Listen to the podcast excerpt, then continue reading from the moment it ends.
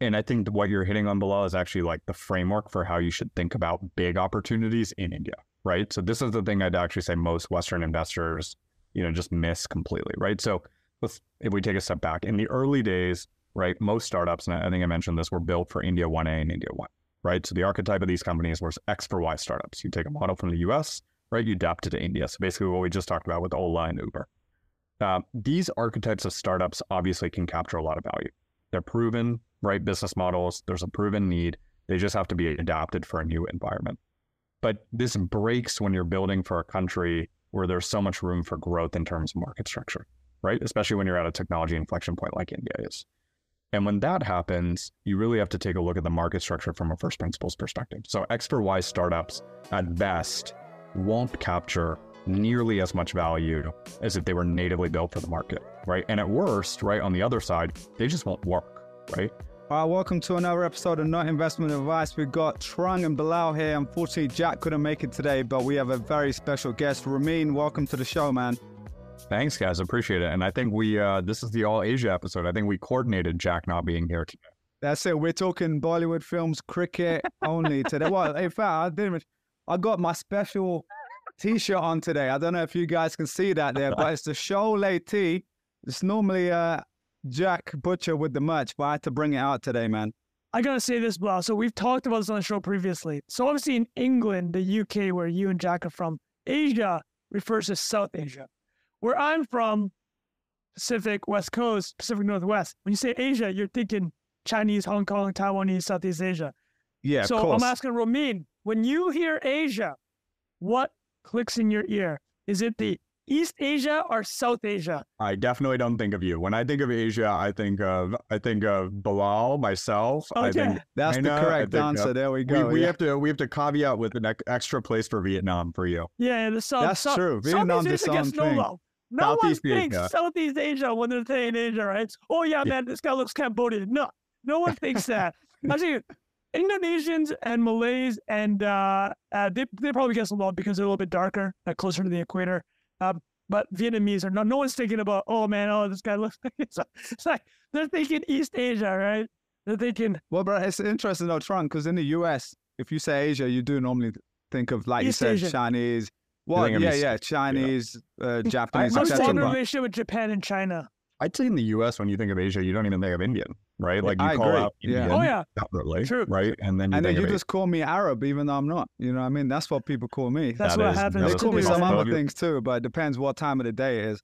But I, wa- I was going to say, contrastingly, in the UK, if you say Asian, like in the press, uh, Yeah. we are the, like the brown people of Asia are the Asians there because we have a Indian British Prime Minister, Rishi? we have a Yeah. Pakistani, uh, British mayor of London. One in five people in London look like me uh, as well. So that's that's kind of the difference. But listen, man, we- we didn't even intro you properly. So, uh, Romeen, tell us a little bit about your background because we all know each other from Twitter. You guys has hung out in person recently. Uh, but Yeah. I'm taking this from your your Twitter bio. It said bootstrapped a business to 60 mil. Congrats on that. Bought bought in PE and currently in the next leg of the journey. Angel invested in 75 companies. And this was the kicker, trying to make my parents proud. That was my favorite line because that is Asian mindset, bro. That is always what we're trying to do. So what else do we miss out there? It's a it's a very Asian mindset. Um, that that captures it in a nutshell. So so um, you know, grew up in in the states um, from immigrant parents, immigrant family. So second generation or first generation for us, uh, but they came here with a similar like a very similar immigrant story that a lot of other folks have. Right, came to this country with absolutely nothing. And in fact, it was a a little bit wilder wilder of a story. So my dad grew up in East Africa, um, in Uganda and actually lived a like a good middle class lifestyle. Um, you know, his parents were were working class um, folks, and um, got kicked out of uh, got kicked out of the country by Idi Amin, um, the brutal African dictator.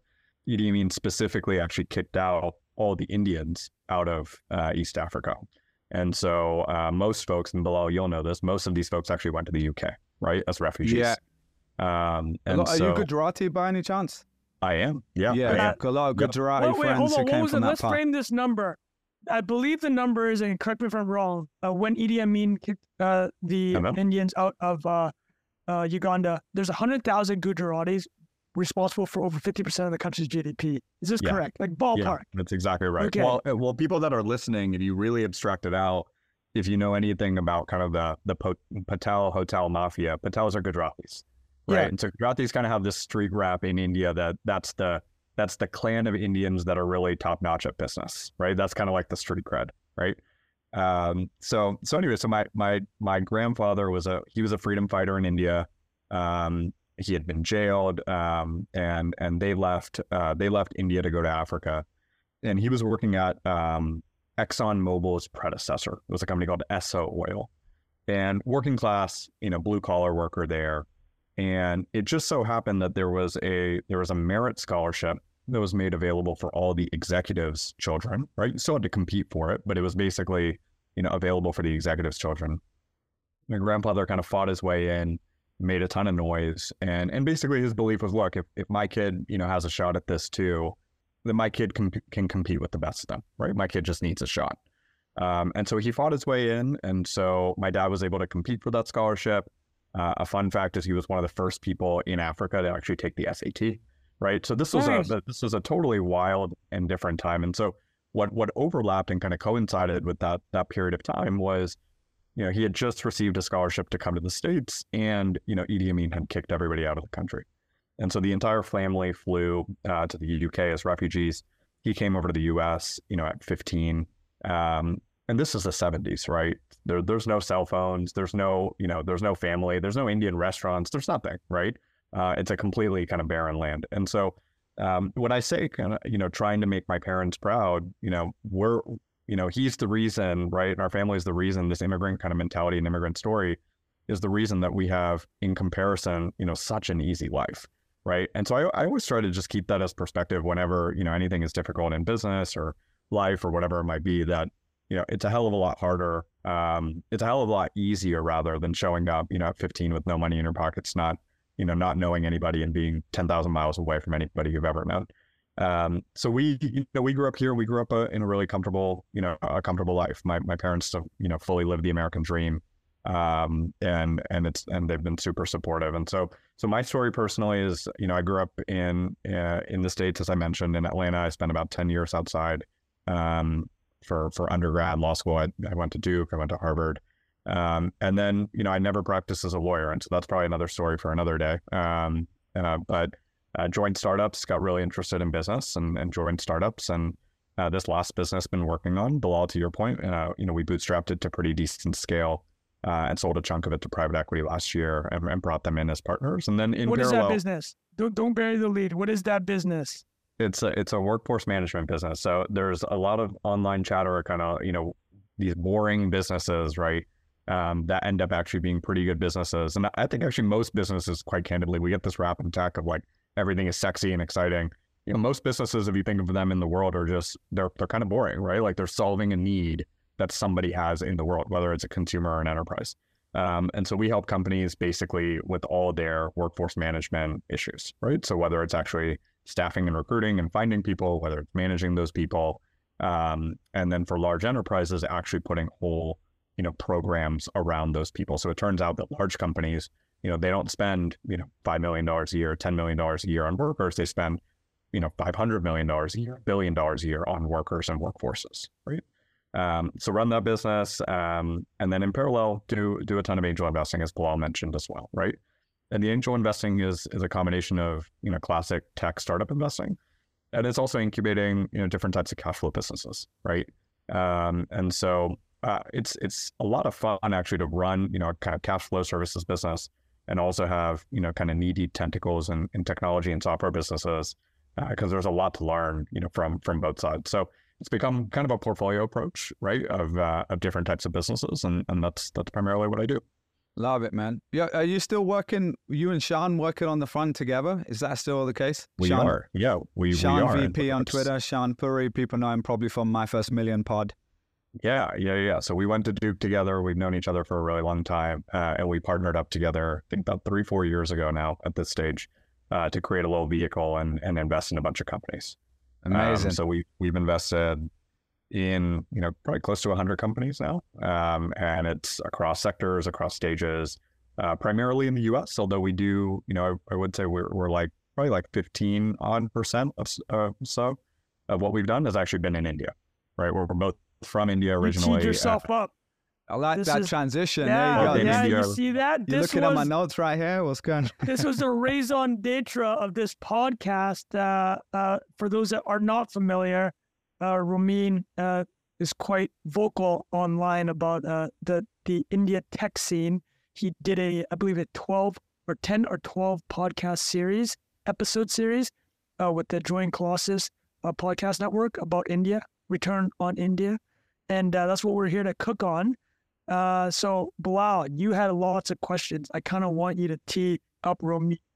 Yeah, so I guess we can start off by talking a little bit about what people misunderstand about India. I think, from my point of view, speaking to people about that region and generally Asia, people just, if they haven't spent time there, they haven't invested in that part of the world, they don't fully know the scale of change that's happened.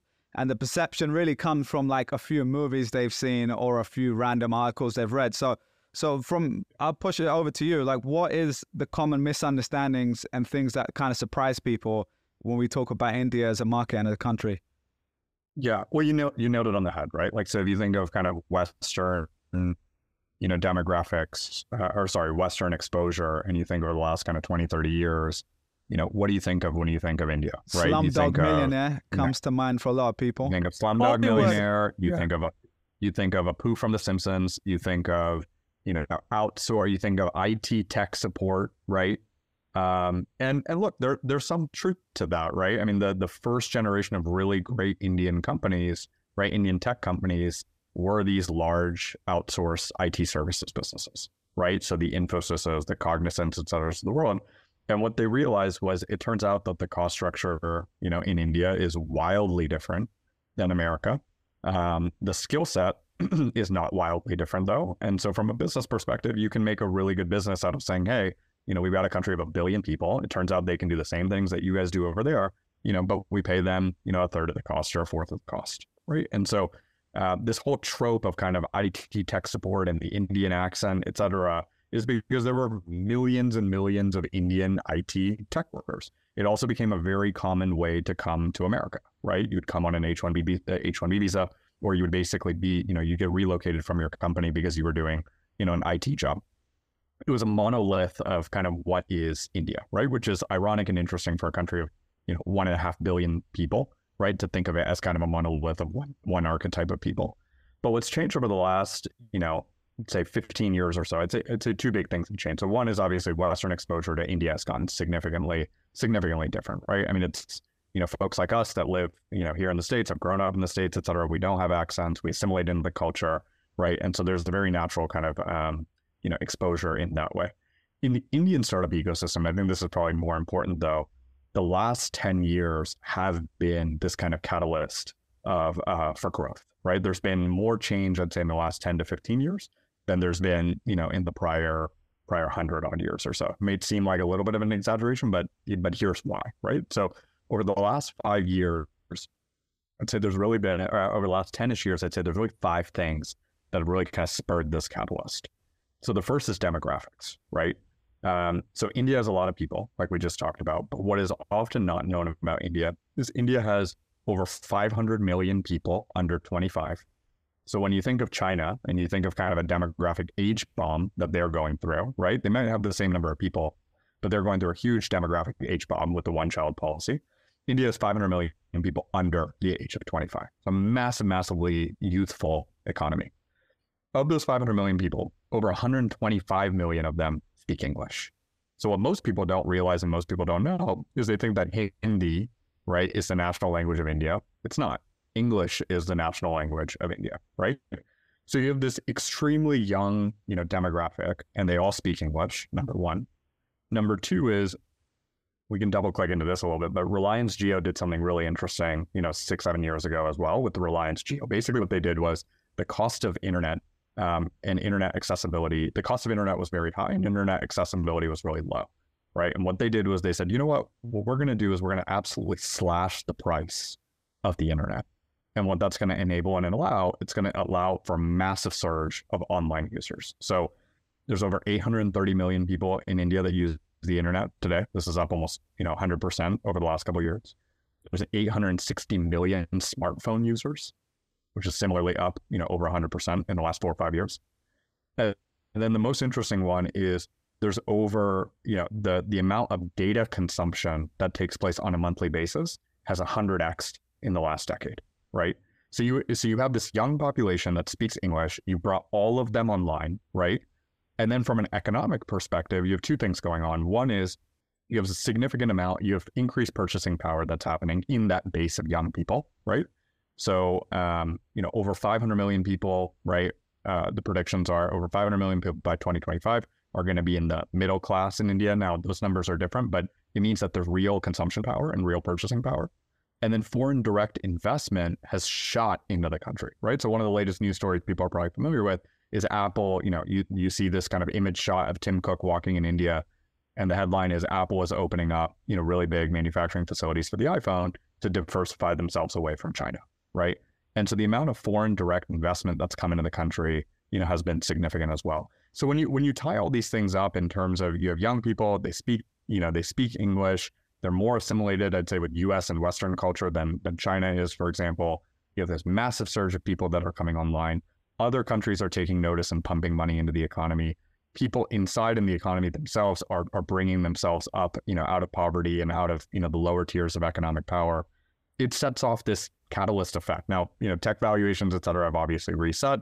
Um, but you had, you know, 50 unicorns in 2021, right? Hit, for example, right? Questionable how many of those are still unicorns, but it speaks to the broader thesis and broader idea, which is, you know, people are really excited about India, right? The markets are large, the talent is great, um, and the the velocity of movement and companies being built is is significant. So it's it's a really exciting time. It's it's really this this change though has come into effect over the last decade, right? Yeah, and this sure. is why the number one YouTube channel is T Series, right? It That's is. the Oh, India- yeah. Wow, you probably Series. remember the. So Bilal used to work at YouTube. You probably saw that Indian usage going up and up and up. What, what It's was the, what was yeah. that YouTube talk like about around India? No, I think it was similar because it was through that stage where you do. I think you said 800 million smartphone users, right? And that was Yep. happened mainly in the last 10 years. So a Yep. lot of those are probably Android, I'm assuming, as Yep. well. Even though uh, iPhone probably a decent chunk of it there. So yeah, I think it was always a big. I, I didn't realize it was the biggest one until more recently. I don't know if that's still the case or if it's changed, but I remember just seeing like, for example, one of my friends from the UK is a musician. His name's Zack Knight, and uh, he and I, I met him just as he's starting his music career, and he's like, I'm st- singer songwriter. And I'm like, yo, that's that's cool, you're doing that, but like your parents are definitely not happy about this one because he wanted him to be a doctor, you know, standard. And then I, I look back a year later, this guy hit number one song in India, and I go to T Series. It's on hosted on T Series. It's like over a billion views for this one song, or maybe more than that. Like it's it's crazy. The scale You're of it is sleeping on him, Bilal. You were sleeping on your boy. I know, I know. I always believed in him. Always believed, but you know, it's it's pretty incredible. It's and and but but it's actually a really interesting point, Romeen, because he's a British Pakistani guy actually, um, and the girl he made the song with was an Indian British girl, um, Jasmine Walia, and it is interesting that you said about the cultural difference. So one of the things in your tweet thread, you said India's thirty countries in one. I, I'd love Yeah. to go into that a little bit more because that combined with the fact you said about the knowledge of the international culture of like you, in your thread you talked about um they watch friends seinfeld like all these Yep. shows we grew up watching as well that has Yep. been exported a lot there and they love american western culture so i'm curious to understand a little bit more about like things people might not know even beyond the business side just you mentioned the, the language for example like i don't know how many languages there are but there's probably like hundreds of dialects and stuff right Yeah, uh, absolutely. So I, I think the interesting thing again, kind of it goes back to the India as a monolith concept, right? So, you know, India has 1.4 billion people, right? And it has, you know, these, you know, let's say these, you know, round numbers, 30 states, right? Each of these individual locations, there was an interesting map actually that was going on around Twitter. I'll find it and send it to you guys, which was Oh, I saw that. Ian Bremmer posted it, right? if you Yeah. take a percentage of the world's population and you thought of every individual Indian state, right? So you literally have Indian states that on their own, you know, would be a percent of the world's population, right? And so when you think about it like that, right, you say, well, wait a minute, you know, hmm, it turns out that there are different cultures, there are different, um, you know, there are different festivities, there are different religions, there are different language, there's different customs, etc. commonality is really that they're just geographically tied together, right? But other than that, there's significant change and there's significant differences, right? Um, in in those locations themselves. India, the the interest, the more interesting way to think about India, rather than even just the 30 individual states, which by the way, I think is why actually a lot of Indian founders don't get as overwhelmed by this concept of international expansion. So a very common trope or very common question is, hey, how do you expand internationally, et cetera? And a bunch of founders had told me, either when I was investing in them or talking with them, they said, look, just to expand in India itself, it's like we're going into 50 countries, right? And so this idea of kind of when when we go outside from India and into somewhere else, we're not we're not nearly as you know concerned, bothered, you know, overwhelmed by it, because when we go when we expand into a different state, you know, we have to go into a different language, we have to go around different festivals, we have to go around different customs. You know, we can't offend this person, we can't offend that person, we have to think about this dynamic, et cetera, right? And those nuances are actually very, very deep and very, very different, right, comparatively than than abroad. The way I think about India, which I think is probably the more constructive way to think about India is there's actually four Indias in one. Okay. So it's India 1A, India 1, India 2, India 3. So India 1A is very, very small set of people. It's about 25 million people. And these are below, these are the people that you were just mentioning, right? This is really what most people think of when you think of consumer India. So highly advanced, you know, highly adept to Western culture and products, native English speakers, right? Good purchasing power, et cetera. India one is a broader group. It's like 25 to let's say 100 million with the per capita income of you know about $10,000 per year, right? Um, and so most you know most companies that kind of build most startups that build for India they build for India 1A and India 1. That's where all the purchasing power in the country is. India 2 is the next 100 million people. This is like the most exciting cohort of 100 million people. They're digitally affluent, right? They're online. They're part of those stats that I mentioned earlier. They're starting to come into some purchasing power, but they're not quite there in terms of actually being able to purchase in a way that's meaningful, you know, kind of for let's say Western startups, Western companies. And then you have India 3, which is basically the entire country, right? It's like 1.2 billion people, right? And and these are the people that, you know, they don't have the purchasing power yet. They're just starting to come online, right? This is kind of what you think of when you think of poor India. Now, the flip side of that, and this is what, you know, what's really interesting, is just imagine as that 1.2 billion gets brought up, right? India, India 1A, India 1, India 2, et cetera, right? Then the possibilities are are significant. In, in fact, when you start thinking of what types of companies should be built, you know, or what would do really well in India, it's also why you kind of see this trajectory of the initial cohort of companies that did really well in India were these kind of like X for Y companies, right? Like you built, you have Ola in India, which is like the Uber for India. Makes a ton of sense because India 1A is only 25 million people, right? They're basically module, like modulating and emulating their life around you know the West. Bilal, you made a comment right of one thing that I said in the thread, which is, hey, these people grew up you know watching Friends or Seinfeld or so on and so forth. That is the big culture shock, right, for people when they go back to India. Is India youth from India 1A? I mean, you literally, especially in a Zoom world, you could not tell that this person is in India versus you know in California right? Like they just watched Oppenheimer. They got thoughts about Cillian Murphy and Nolan's yeah, directing. Absolutely, right? And like forget the accent part, etc. Like there is uh, for a lot of these people, there is no accent, right? They grew up in English medium schools, etc. You legitimately you talk about Western culture, Western movies, etc. You sound more English know, than me at times. Yeah, yeah, you I've, would I've not know the difference. Yeah. You would not know the difference at all, right? Um, which is super powerful. It also speaks to another, you know, kind of reason why I think India will assimilate a lot better than like let's say China or so. But you just cannot tell the difference, right? So I think when you think about India, like the right way to think about it is really think about it as these four Indias, right? Um, that's really the way you should think about the consumer economy.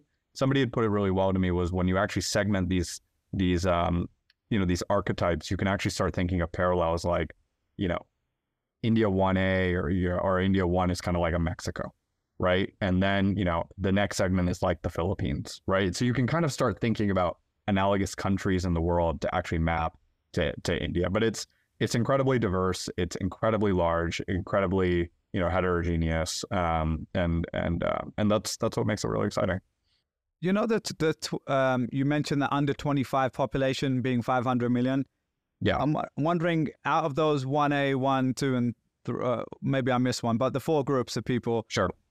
I'm assuming majority of those are in the last bucket just because of the size of the bucket, but a lot of those people in the other ones too. Yeah, a lot of them, a lot of them are in India three for sure. Um, I don't have the numbers quite off the top of my head, but I do what I do know and what I experienced both from going to India as well as kind of doing that, you know, podcast series was the folks that are in India one A, right? Though I mean, those consumers can really spend, right? So if India one is kind of 10k per year, I don't know what the per capita is for India one A, but these are the people that you know, especially the top runs of of that India one A you know, they're purchasing just like a normal, you know, American pricey consumer, right? Which is actually what is, you know, flowing a lot of, you know, funds through the economy, right? Is you Yeah. actually have a consumer class, you know, that can really spend.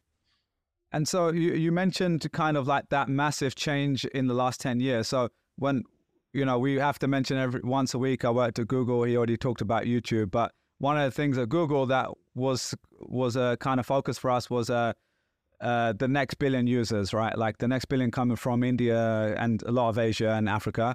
Um, and and what we found was, like you said there, like some companies and startups are going and saying, all right, we're just going to make the Uber, the Airbnb, the whatever for this region. And there are Yep. some successful use cases. But what we actually found, the most interesting examples is where they skipped that middle part and created something native for that region. And this isn't just in India, it's in a lot of Africa as well.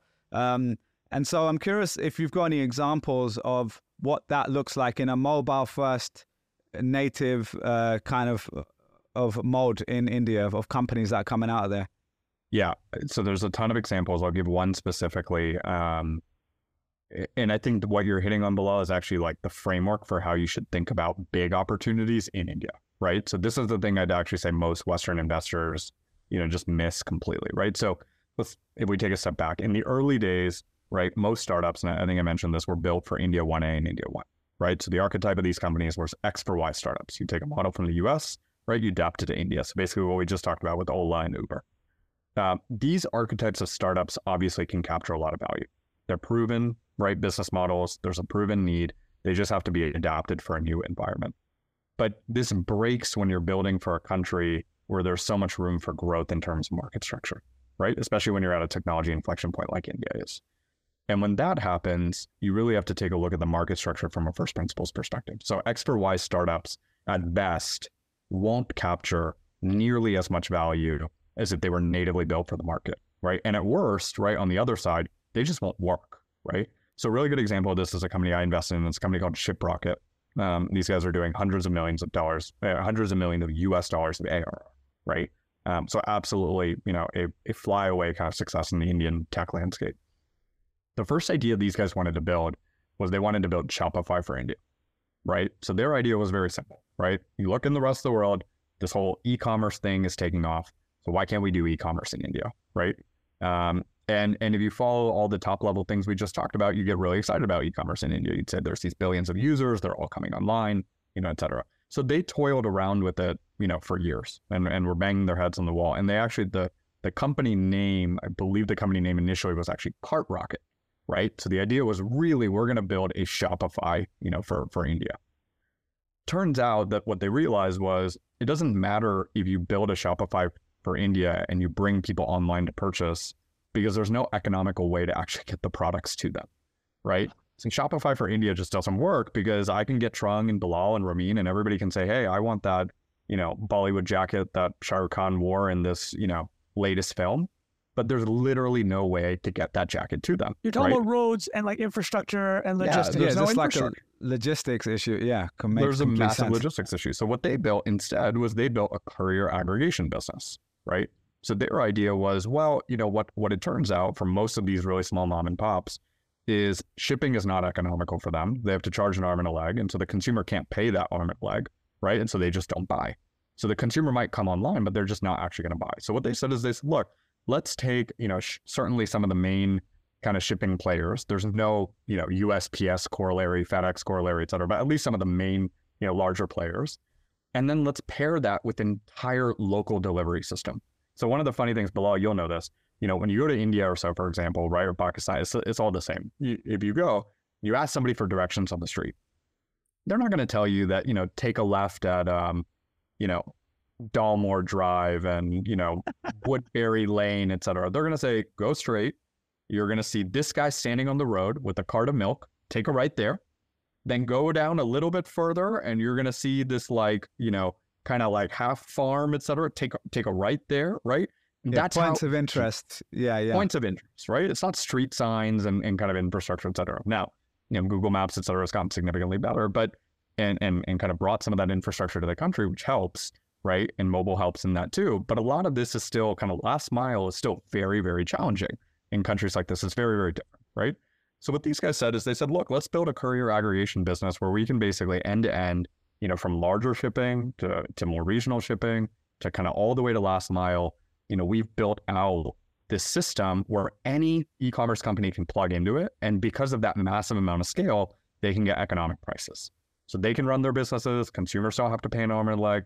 And it turns out that if we build the railroads, right, or the rails, right, then we're actually going to power e-commerce infrastructure in the country, right? Because otherwise, there's just no way to do it, right? And so, you know, that business has become a massive business. It will go public in India one day. It will continue to be a really well-run, you know, a big business as long as it's well run. But there's no analog for that in Western markets. So imagine coming to you know Silicon Valley and pitching that, hey, we are going to build you know this courier aggregation business, and you know a bunch of Harvard and Stanford VCs are like, yeah, yeah, that's that's great, but why don't you build Shopify for India, right? Yeah. And so this is the disconnect, right? The disconnect is like you you hear that kind of idea and it doesn't even compute. Like the first five times I heard that idea, and I spent a bunch of time with Sahil, the founder, I just like didn't understand because in my head I was like, well, why doesn't USPS just do this?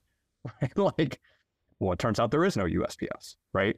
Um, and so that's the, and then you have to unpack all the layers of like why it's not just like obvious to say you can go build a USPS for India. To build a USPS for India, it's a completely different, you know, thing that you have to build. So, you know, when you take a step back and you just think about how many foundational pieces are really yet to be built, right? So, for example, the number of unbanked people in the country, right, that aren't appropriate appropriately served, or the fact that credit markets are super nascent, right? So there's 1.4 billion people in the country. Trung, how many how many credit cards do you think exist in the country?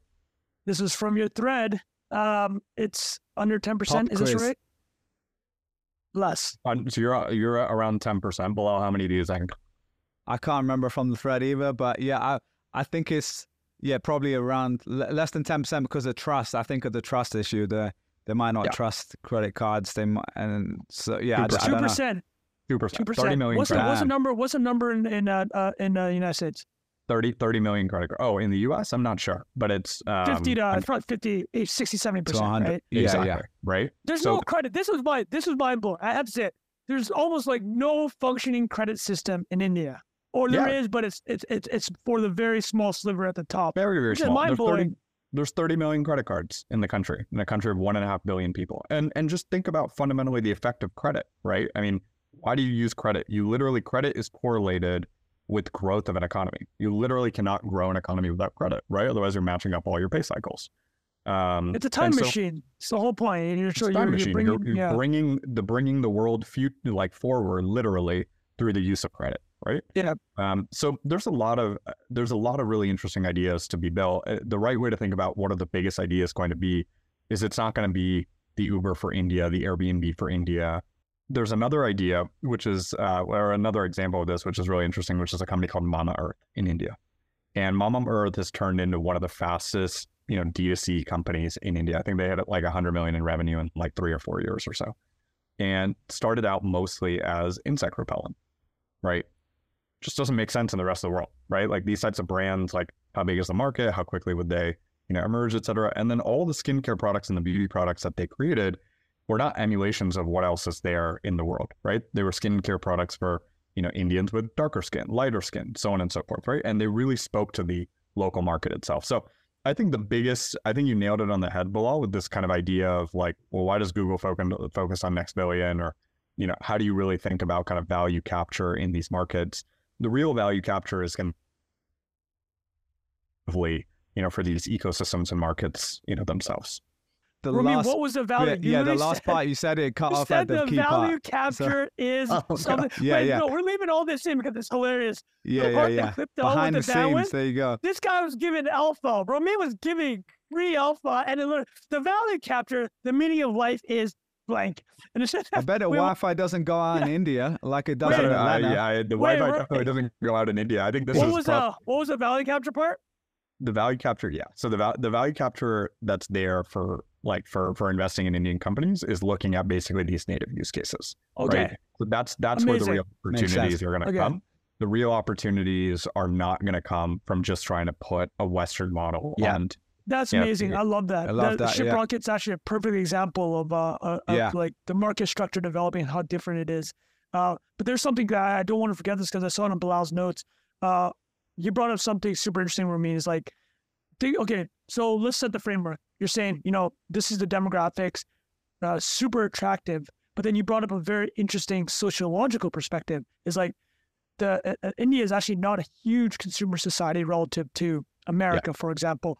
They they as in this country, and again, this is calling again a monolith this is not correct, but long term assets. Can you Mhm. explain this idea of longer term assets, which is what a lot of Indian consumers they're not consuming the way that we might expect. Um, and actually, in- in R- Romeen, just to add one five second wrinkle on that too, is you also said Indian consumers are more like CFOs than CMOs. So Yeah. just to build on top of that, I think that's related. cooking. Yeah, so there's so there's a lot so there's a lot there. So let's try to unpack it. So so one is culturally, right? Indians are very different consumers, right? So the the way that you know the way that India thinks about or Indian consumers think is they spend a lot of money on what they perceive as what, what you guys just called these long term assets, right? So that's education, health, real estate, gold, right? So almost 20% of the world's gold is actually held by Indian retail consumers, right? Which not, not That's many people incredible, Incredible. isn't it? Yeah, it's people. incredible. now, when Indians actually think to purchase, right, there's an opposite side of this of when you're forming a business, how do you think about the Indian consumer, right? So we can talk about that a little bit. That also, that ties into kind of my perspective on why super apps, et cetera, work in Asian countries and they don't work, you know, at all in US countries. And I think the latest example of somebody trying to build a super app is Elon and Twitter. So we can talk a little bit about some of those parallels. Um, but Indian consumers themselves are exactly, you know, below to what you what you mentioned that I framed was Indian consumers are more like CFOs than they are CMOs, right? So they're very careful with their money. They're very prudent. They're constantly trying to save money. CMOs are dream dreamers, storytellers, you know, brand conscious, et cetera, right? And as you see this kind of westernification of happening of the consumer class, you see Indians moving more and more to being like CMOs as to, as opposed to CFOs, right? Um, where they are extreme CMOs is not just long term assets. Let's put the long term assets aside because that really speaks to more of a savings culture. But where do they actually spend the money? Two archetypes. They spend the money on education, healthcare, and weddings. And when they spend the money on education, healthcare, and weddings, it's like a massive knockout punch, right? So on weddings, for example, there in, Indians will spend 10 to 20 times their annual earnings on weddings. It's Right. it's insane. That's insane, Right? right? Like is just totally to- crazy if you think about No, it. And- and if objectively. you- hold on a second. I- I'm gonna ask Yeah, objectively. that's I'm not crazy. moralizing here. That is Yeah. not a good use of money. Yeah, and so well, it It's- speaks to this yeah. broader. It speaks to this It's a broader cultural thing notion, too. right? It's Yeah. a cultural thing. So it, it speaks to this broader cultural notion, which is actually really interesting when you look at individual like SKUs or specific products. So if if I told you where do you guys think the gross margins are higher when you're creating products that are selling to Indian consumers? Do you think it's on collective products, right? Or do you think it's on individual products? And what do I mean by that? So individual products are like, you know, a Rolex watch, for example. It's for you, the individual, right? Collective is, you know, for for family, for society, et cetera. Where do you think the gross margins are higher? Collective. Significantly um, higher. Okay, so wait, are you pushing back on me saying objectively this is a bad use? Okay, yeah, yeah, well, I am wrong I'm because agreeing with you.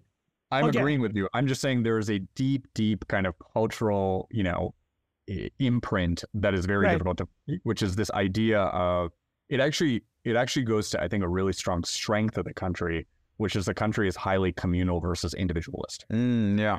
And so enough. because it's okay. so communal, right? What you actually see is like, for example, right? Very classic thing when you renovate a high-end home in America is you go to the master bathroom and it's unbelievable, right? That's a very individual notion, right? like example. A very individual notion of consumerism. If you think about Marble, marble floors. marble, Is it gold her taps, things? 87 gold, showers Yeah. that are happening that you're never going to use. It's it's the it's the epitome of individualistic culture because who is spending time in that bathroom, right? Only you. Whereas Indians, if you go to any Indian person's living room, It's like, Trung writes his best threads. To be fair, Yeah. I'm sure well, that's that, that, that is concentration definitely true. time. Yeah. That is definitely true. So in Indian living rooms are bawling. If you look at Indian living rooms Yeah. compared to Indian individual rooms, they're bigger, they're more stacked out, right? There's more products there, etc. Got that chandelier dripping from the from the ceiling. You know, It speaks to this very kind of core idea of, you know, when there's community or there's something to show people, Indians will spend a lot of money. And when it's upon themselves individualistically, they actually won't spend a ton of money, right?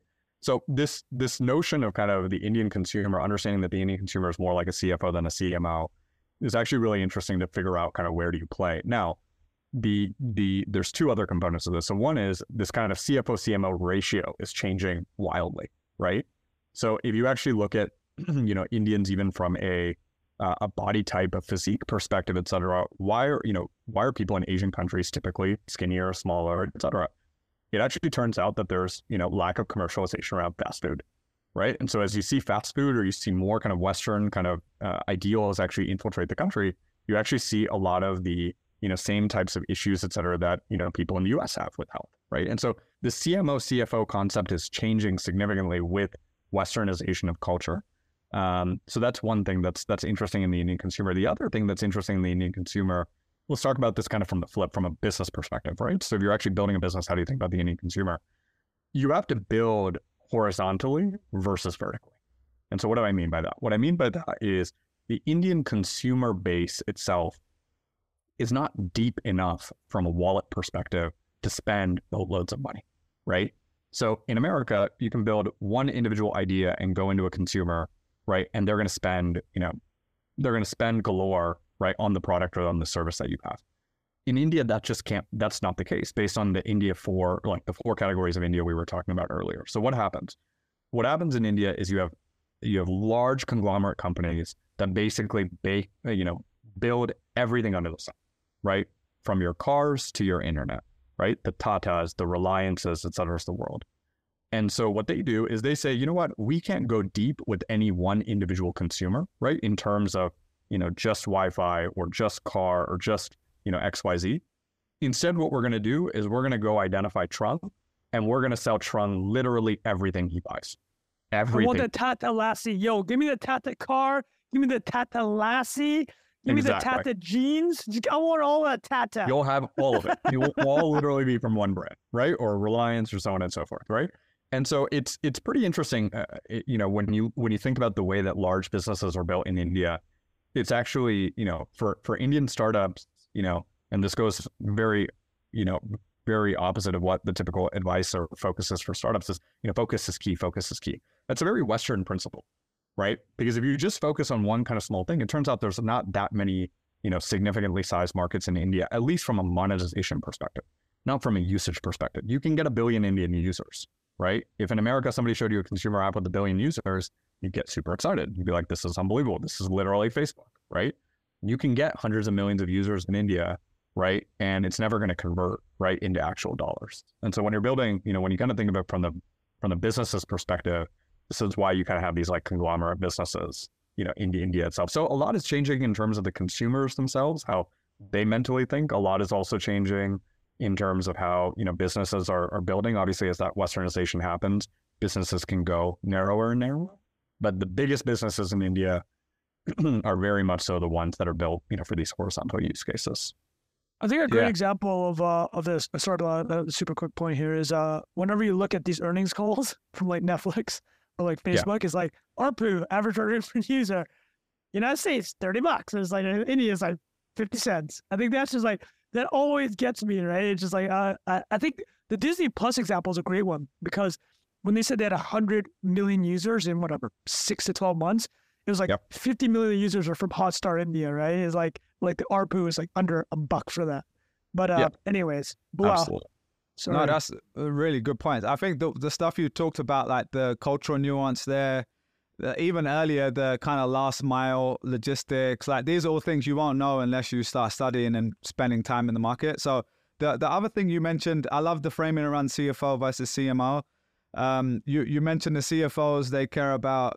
Uh, th- you've done a couple threads on this, but this one you wrote about education, health, real estate, and gold. I think you Yeah. gave a different example a second ago.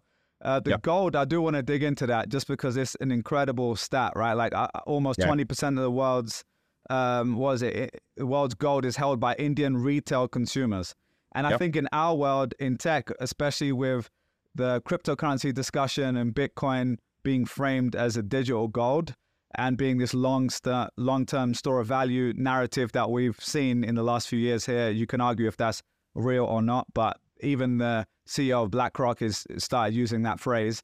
I'm curious what you think about the the perception of cryptocurrencies and something like a Bitcoin becoming something in the long run there. Because just from my perspective as N of one, a lot of this is not just to do with, oh, I'm gonna h- hold gold in my, you know, safe at home. This is aunties like my mum wearing gold at the weddings, balling out, and then also it's a dowry thing, right? And when when Yeah. someone gets married, you give this this gold as a dowry. So uh, I'm curious your perception of that as someone who's actually spent more time in the market.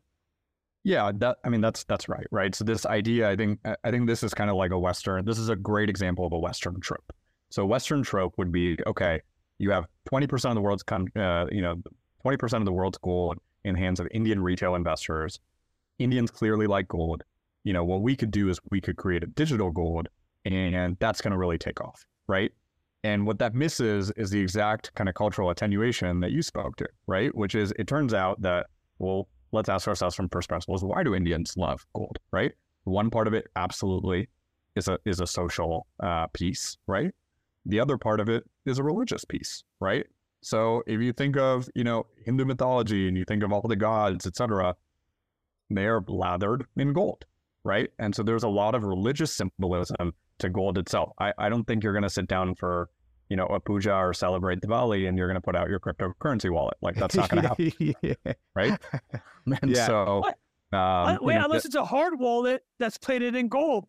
right? There we exactly. go. That, I'll the hard wallet there's plated the in gold. niche. Then it. congratulations, Ledger, get on that. Get on that. and then and then congratulations, you just created a brick of gold and defeated the purpose of having cryptocurrency. so the I mean the the uh, the the you know the importance of gold is is really deeply cultural, right? I, I think from a you know look, I'm not a crypto expert, but what I can say is from a regulatory perspective, you know, India has India is not nearly the friendliest country in the world for crypto, um, and so I think it's going to be really really challenging, right, in terms of you know young Indians adopting you know crypto generally. I think even if they do adopt crypto, it's going to be very different than kind of for this analogy of like digital gold, right? I think gold holds a very specific, you know, cultural importance, cultural place in Indian society, in Indian culture, um, which is, you know, culturally backed, religiously backed, socially backed, right? And that's very, very difficult to change. Yeah. And just one other piece of context I'll share is just, again, from my perception, being Pakistani, very similar cultures, obviously, though there's some differences with, you know, obviously there's lots of Muslims in, in India. I think even more Muslims in India than the whole of Pakistan's population. But, Yeah. you know, Pakistan is primarily a, a Muslim country. But there is this similarity in kind of mindset. When people get married, it's like two families coming together. And you kind of have had that in the West in the past, but I think we've moved much more to an individualistic culture here, which is more about oh, these two people coming together, and there is a little bit about the families coming together, but in in our cultures is the families are like have a massive say. They're the ones host. They you're hosting the other family, um, like stuff like that. So there's just a very big difference, and I think the the like even in Islamic religion there is a dowry part of that when you're getting married too. So there's a lot of things there that I think people would miss with that. Um, the last couple of things I wanted to add, and then I know Trung probably had other questions as well, was just uh, this one really surprised me was the consumers are primarily men. Uh, you said less than 7% of the urban female population has independent final income. Just for contrast, that's 90% in China. So just the That's complete, crazy. It's that's crazy. right? Even in the West, I think when you're targeting, if you're selling a product for the home or you're, Oh, you it's know, the just mom. the, the decision the is being consumer, made yeah. primarily by by the woman in the house. Yeah. Yeah, and I mean, I think this is what speaks to like how do you build products and where do you have to target, you know, in India, right? So less than seven percent of the urban, urban female population has independent financial income, right? Staggeringly low compared to China. You know, all financial products, credit cards, home loans, investments, et cetera, they're all you know bought by men. Uh, one one of the things that one of the founders in India uh, shared with me that was, was really surprising was 50% of shopping on female fashion portals in India have men shopping for their significant others. That's incredible, right? Right? Just Um, that. You're trying to get you those know, patented jeans, dude. Yeah. patented jeans. And so India, India is probably you know one of the only countries in the world where the fashion spend of men is more than women's, right? And other That's markets, mind-boggling. women's fashion spend is five to seven x that of, of men. So I think it speaks to you know again how do you have to build products and how do you have to think now. You know, one one conclusion from what I just said would be, oh, it's not an attractive market to build, you know, for women. It could, it, you know, in many senses, it's the complete opposite. You can really, really corral very strong brand power as well, you know, because there is that, you know, disproportionate skew um, in independent income and in and in consumer spend, right? Um, so it's it's it's very interesting. That this is these are the types of interesting nuances when you dig in, you know, beyond kind of the monolithic idea of India's, you know, billion and a half people or so. These are the exact types of nuances, et cetera, that you start to see. So for the listeners, uh, thank you so much for the India Alpha. There's a lot there. Uh, Ledger, go make that gold-plated hard wallet. Uh, um, so so I, I do want to point uh, listeners to the uh, we'll have it in the show notes but return on india was a podcast series um, i would say this I, I would say listen to the last episode first actually the Romeen uh, uh, on reviewing india's opportunities i don't know if you agree with that but Romeen basically uh, uh, recaps everything he did over the series he was on the ground uh, for a lot of these interviews uh, he's got some crazy ones and uh, our, our friend Matt Reustle from uh, Colossus uh, interviewed him for that last one. Um, but do you have any episodes from your series that you would point people to? I think if you're interested in emerging economies, just generally, you know, like India, I think is is one of the most interesting ones. But if you're thinking about investing globally or uh, just emerging countries, I think the best yeah, the best couple would be uh, one I did with this guy named Sajith Pai, who's at Blume Ventures in India. Really, really great, um, you know, thinker, um, and really has some great frameworks on how to think about the country in parallels to other countries. so that one was one that I think was really foundational to if you're trying to understand the country. The second one, which I feel so fortunate I was able to do, was with this guy named Nandan Nilekani. So Nandan Nilekani was the founder of Infosys, billionaire founder of Infosys, incredibly humble, um, incredibly important second act in his career, which is serving as India's CTO. So a lot of what actually kickstarted uh, India's progress, and a lot of what these startups are relying on, things like UPI, the United Payments Inter- Universal Payments Interface, uh, the Aadhaar card, which gave identity, digital identity to everybody in India, uh, um, was his doing and his founding in collaboration with the government. Um, and so that was a really interesting episode on what's possible. You know, when you think of scale and when you think of kind of you know private market expertise and and you know public uh, public sector actually partnering. Um, there were two other ones that I thought were, were like were notably really interesting as well. One was with um, this guy named Kunal Shah, who founded a company called Cred. Their last round was five six billion or so, uh, but one of the popular fintech companies in India. Very a lot of these kind of uh, subtle social insights came from him, and and I think were really interesting. Uh, and then there was a um, there was a not, there was a deep dive episode actually with the Shiprocket founder. And I thought that was Okay. a really good example if you wanted to go really deep, kind of on that example we talked about, and get a good understanding of, again, just abstracting as a framework, right? For when you're thinking about investing in another country, how do you think about a native use case, you know, for that country? That was a really good kind of real real life example. It was it was a lot of fun. Uh, Matt, Patrick O'Shaughnessy, the Colossus team um, are great. They were great to collaborate and partner with, um, you know, on that series. And um, you know, I think we we heard from folks that listened to the whole series that you know, certainly if you were interested in India, I think it was it was interesting. And even if not, and you were interested in other kind of investing in other emerging markets, you know, there are a lot of parallels that you could draw It's from. a crash course, man. The People just listen to 2X. Rumi's got a great voice, as you're hearing right now. And then after four hours, you'll be an expert in India. So, super quick question was uh, when you interviewed uh, Nandan, who uh, did I say it correctly? Which is the Yeah. founder. Yep. Yep. Uh, you did that in India, yeah? I did that when I was uh, in the. I did that, yeah, when I was in in India. Uh, we did it. We did it remotely, but then I had the chance to follow up with him uh, when I was in Bangalore. Actually, the the week after that, I think, uh, and spend you know about a half a day with him. How was his uh, living room? Was it uh, was it nice? Was it a good living room? we met in the office, and the communal parts of the office were very nice. Um, The bathrooms, the bathrooms need a little bit of work. Like, It was a, and a the, little the bit individual small. the individualistic elements of the office needed some work. Uh, but it was great. He's he, he's he's out. He's He's a, he's a G. He he's the absolute G. He's like uh, in the country's tech scene. So um, Well, Ramit, well, c- I'm just curious on ahead. that. Sorry, Trung. How Yeah. was your trip to India? Because uh, I don't know if you grew up going to India as a kid, I as did, like an yeah. adult going. Like, what was it like going with that hat on, being like, oh, I'm looking at from a business point of view, and or, like different to going when you're 12 years old, like having lassi in the summertime. You know what I mean? For sure. Yeah. I mean, all these things became real, right? Like they became very real. These things you know, you can go read in some Morgan Stanley wealth management report and get excited and say, "Oh, it's a big market and this, that, and the other." And then you know you you India's a a country of juxtaposition. So then you go on the street and and the guy that's like knocking on your door, kind of pounding you down because he wants you to give him money, give you money, etc. Right. In one hand, you're saying, "Hey," he's like, you know, can you give me 50 rupees? Right? Can you give me 70 rupees? Right? 80 rupees is one U.S. dollar for everybody that's listening. Right? Can you give me 80 rupees? Can you give me 80 rupees? And then he's whipping out his smartphone and he has a QR code for you to give him that 80 rupees. Right. So you look and you're like, what a country of juxtaposition where there's still these very real problems. It's not that he's, you know, kind of pulling a scam or anything like that. It just speaks to, you know, how how advanced the country actually is, which is people on the side of the road that are asking for funds, you know, are asking with their smart code, uh, smartphone and a QR code, right? And so there's these wild juxtapositions for how the country actually operates. I, I think the the youthfulness, the optimism, the ambition is certainly next level. Um, you know, India is when you have that many people in a country and it's a poor country and and spaces are are relatively enclosed. And this is not to say that you know this is certainly not still the case, but oftentimes you just you know infrastructure is not great. It's dirty. It's you know smelly. It's it's old, etc. And I think one thing that was really exciting and interesting to see, and you can only really see this on the ground, is just the sheer level of pride that I'd say India's youth takes in the country, right?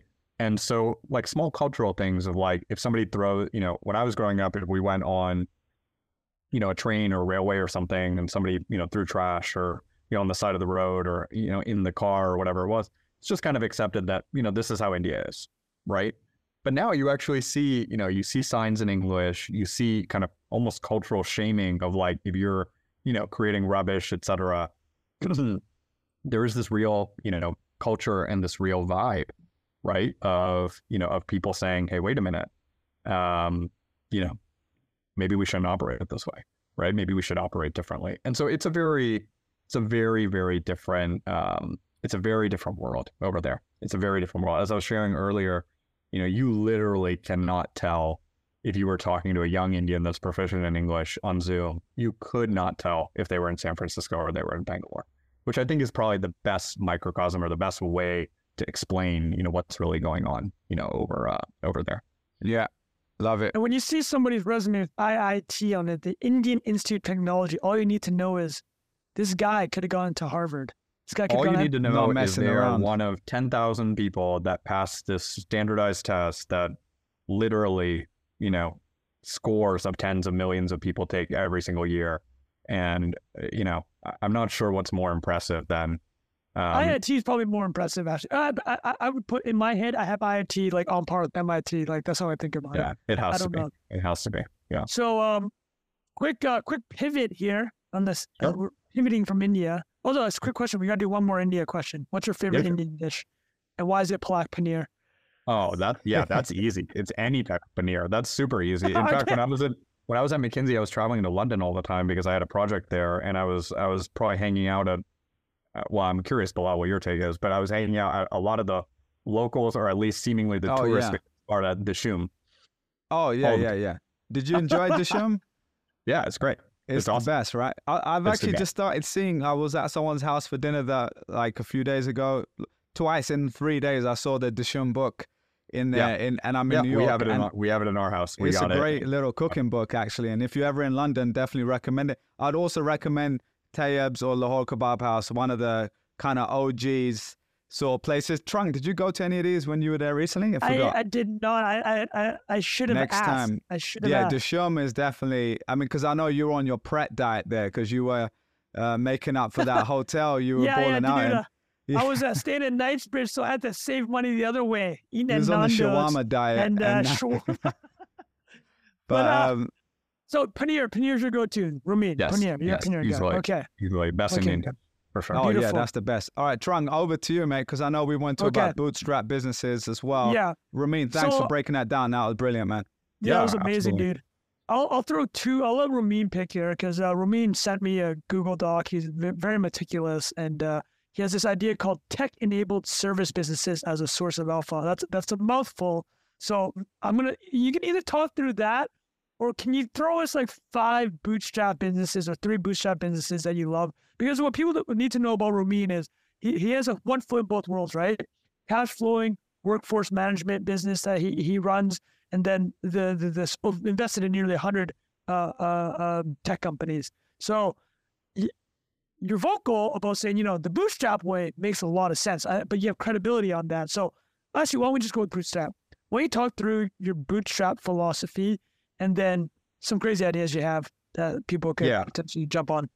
So maybe, yeah. So maybe be helpful. And the reason I, I sent that doc to you, Trung, I've been thinking about this a lot lately, right? And part of it is because of the hive mind of just, you know, let's say being online and being eh, um, on, on something like Twitter, right? Which is you have these kind of like culture wars breakout, right? You have people that are like bootstrap businesses are the way to build businesses, and then you have people that say, no, you're building a bootstrap business, you're just not ambitious as an entrepreneur, right? And then some people say, you know, um, cash flow is king, and others say, no, you should be building for enterprise value. And there's all these kind of like almost like culture war arguments against one another. And what it led me to believe, or what, what it led me down this path of, and you're right, I have a foot in both worlds, was, you know, are these businesses actually more different than they are similar, right? The punchline is today they're incredibly different. There's no question about it. But what I started thinking about is in the future, are they actually, you know, more similar or are they more different? So, so this this idea that I have is um, this idea that I've kind of been wrapping a lot in my head is this idea that I think tech, and I think in a world in which you're kind of looking for alpha, right? Alpha means kind of additional returns, et cetera, or areas of arbitrage. I think one of the most interesting areas of alpha and kind of generating returns is going to be tech enabled services businesses. Okay, so why do I believe that? So in in in software, right, or in SaaS, there's this adage, right, that's kind of been taken as just like common knowledge and common uh, common convention, which is if you want to be a billion dollar company, right, you need to get to a hundred million dollars in revenue, right? And this idea uh, was made pretty popular and taken as conventional uh, wisdom by um, the folks at Battery Ventures, right? They created this framework called T2D3, which is triple, triple, double, double, double. So the idea is basically you get to, you know, around a million-ish in uh, annual recurring revenue, uh, and then you follow that trajectory, right? Triple, triple, double, double, double. Then within five-ish years, you're at 100 million in revenue. Um, you slap a 10x revenue multiple, and voila, you're worth a billion dollars, right? So the revenue part makes sense. You you get to 100 million in revenue, but you know we've we've taken it as just such common knowledge that oh, if you're a SaaS company, you know you can give you know a 10x multiple or so because you know there's public markets, there's enough of these companies out there, it's efficient enough. But if you really dig underneath as to why do you get a 10x multiple, what does that actually mean, right? I think it's because there's three assumptions that you're principally making about the business. So one is stable, predictable top line growth, right? So if you just do the math, right, you need a company to basically grow at 15% year over year for the next decade, right, to justify kind of paying, you know, that much ahead, right? So that's that's the first piece. Second piece is it's not just about eh, you know the actual growth itself; it's about the construct of the business, right? So there's really good margins, right? So the business can produce, let's say, you know, at least 30%, you know, contribution margin, right, which generates enough cash flow. And then the last one is is kind of similar to the first one, but it's a little bit different, which is endurance, right? So the company is going to be basically around, you know, a decade from now, right? Um, it's either going to have, you know, it's going to be around in its current form. It's going to have adjusted its business model enough. But the bottom line is, you know, the quality of the business has stayed consistent versus having decayed, right? So people typically give, you know, this type of valuation or this uh, this type of multiple to software businesses, right, SaaS businesses, because they have some characteristics which really justify those assumptions. So one is all revenue is recurring, right? So you have predictability around it. And the second is the gross margin profile of software is really attractive, right? These businesses are 60, 70, 80% gross margin. And so at scale, recurring revenue points towards stability, predictability, endurance, uh, while software gross margins give you know more credence toward this idea of healthy contribution margins, right? Now, when you think of most great SaaS businesses, right, they have always had services businesses attached to them. I think that's like the great marketing, you know, like wazoo of what these companies have done, which is they've always had, you know, implementation services, managed services, support services, et cetera, because it turns out that, especially if you're selling in the enterprise or so, people don't want to buy just technology for the sake of buying technology. They actually want to buy a solution, right? Um, so, like, I mean, like Salesforce, for example, is a big has 100%. like a massive they're part. on the ground. They're building you some custom stuff. Yeah, like, they need to, AI, to get, for example. Yeah. If you want to close a ten million dollar contract, I will hold your hand. There I will go. literally fly and hold your hand. Otherwise, you can use the do-yourself out stuff. the but, box. To be fair, yeah, oh, yeah, yeah. The Salesforce is a perfect example because there's a massive ecosystem of Salesforce consulting firms, right? And these guys are running around and basically saying, "Hey, you know, we're experts in Salesforce, and we'll do the work for you," right? Um, but even internally in Salesforce, there's a massive, you know, consulting or services, et cetera, division, right? And so despite having, you know, services businesses having lower, lower margin profiles, right, not being as recurring, et cetera, you know, by having a small portion of that revenue composition, the SaaS company still got away with saying that, hey, the entirety of the company, right, is still a quote unquote technology company, right? Um, and it's because, you know, look, the blended gross margin of these businesses was still, gross margin of these businesses was still over 60%, right? So you kind of have this trope of, you know, services or software as a proxy for like quality and valuation, right? Services businesses, you know, you know, scaled services businesses trade at 10x, you know, earnings as opposed to 10x revenue, right? And if you if you kind of really dig into the why, it again kind of comes back to those whys that I was saying below. Margins are lower, business isn't recurring, right? It's, so it's more of a leap of faith of, you know, is this st- stable, predictable, you know, and enduring growth? But then I started thinking, I said, okay, well, what if you create a services business that has the same characteristics as a legacy software company, right? And if you did that, would it get the same valuation as a legacy software company, right? So almost think of like the Coke and Pepsi blind test, right? If I put two businesses in front of you, and blindfolded you, right? And one was services and one was software, right? Like, would you ascribe the same exact valuation to the both of them if they had all the same underlying characteristics, right? And I think historically, right, you could not have done that now I think you can actually do that with AI and with global talent, right? So there was a company that I talked to the other day, services business, and they broke down their delivery, right? I won't blow up exactly what they do because I wanted to keep it secretive, but I'll, I'll break down kind of at a high level the way they thought about their delivery, right? Which was basically like they're executing their service. So they broke it down into two modals, okay? So they said if we had humans do the first part, modal one, and humans do the second part, modal two, we can produce a 40% gross margin business. Okay. And they said human modal one, AI modal two, you can do 55% gross margin. AI modal one and human modal two, we can do 75% gross margin. AI modal one, AI modal two, we can do 90% gross margin. Now that was really interesting to me, right? Because what I started thinking about is okay, if you could deliver one part of the solution via AI and one part with the right human team, right? We just spent the whole first half of the podcast talking about India. So let's talk about, you know, getting lower cost talent in a place like India and blending it, right? Not just having US talent. Then what you start to end up seeing is, you know, you can end up having a really high gross margin business. And if you think of the nature of those services, right, which are typically implementation, managed services, et cetera, right, you solve the recurring part, right? So one of the things that we, you know, what we learned through COVID was software company recurring revenue is actually a lot less recurring than we thought, right? You were getting on the phone and basically saying, hey, ZoomInfo, if you don't cut your price by half tomorrow, I'm churning.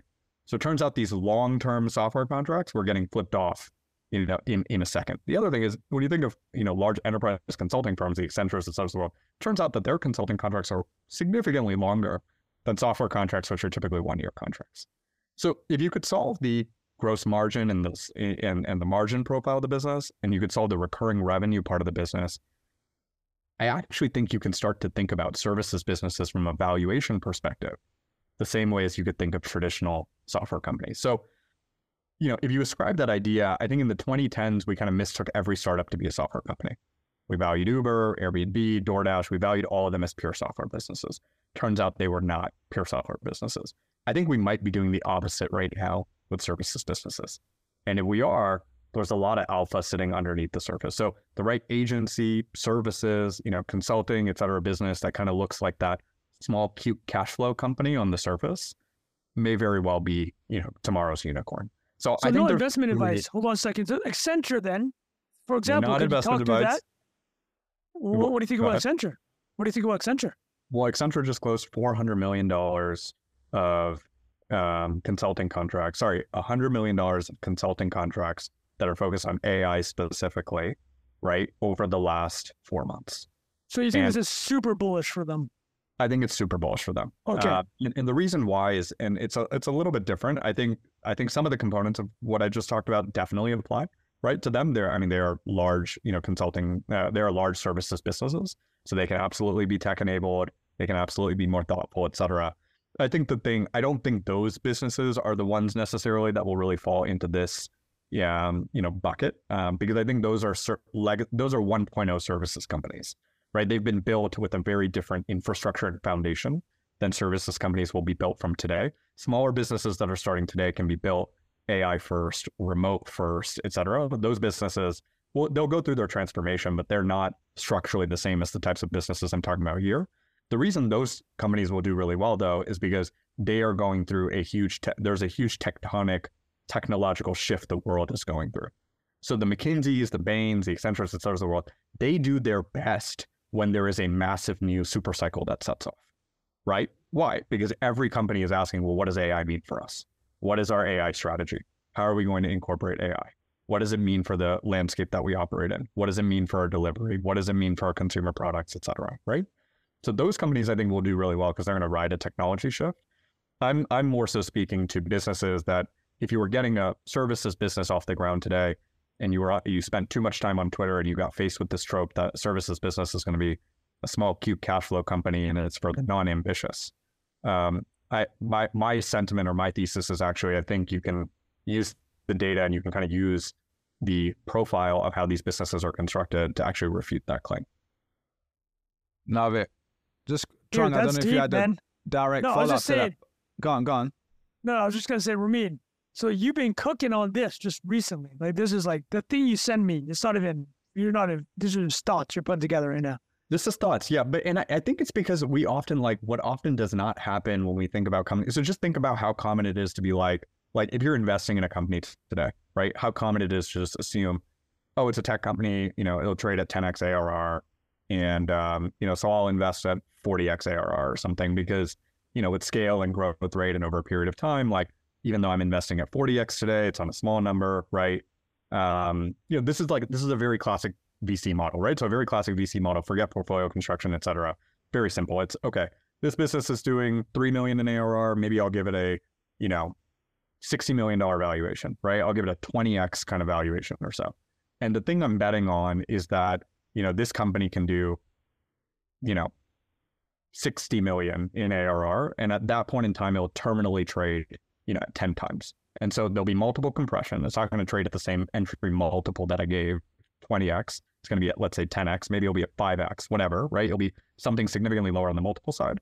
But from the absolute dollars from a revenue perspective, it's not going to be three. It's going to be more like 30, 60, you know, 300, 600, et cetera. And so the math, right, early on is I did, you know, the company's at 3 million in revenue and I gave it a 20x multiple. So it's valued at 60 million. And hopefully in the future, it's going to do, you know, 100 million in revenue and it's going to be a 10x multiple. And so it's going to be worth a billion. And along the way, they're going to raise a bunch more money. And so it's going to, you know, that um, my stake is going to continue to dilute. So maybe I own 50%, you know, of the stake instead of 100% of my stake because it'll continue to dilute. And the end number of all of that is this company will be worth 600 million as opposed to 60 million. I made a 10x investment over some period of time, three years, five years, seven years, whatever it might be, right?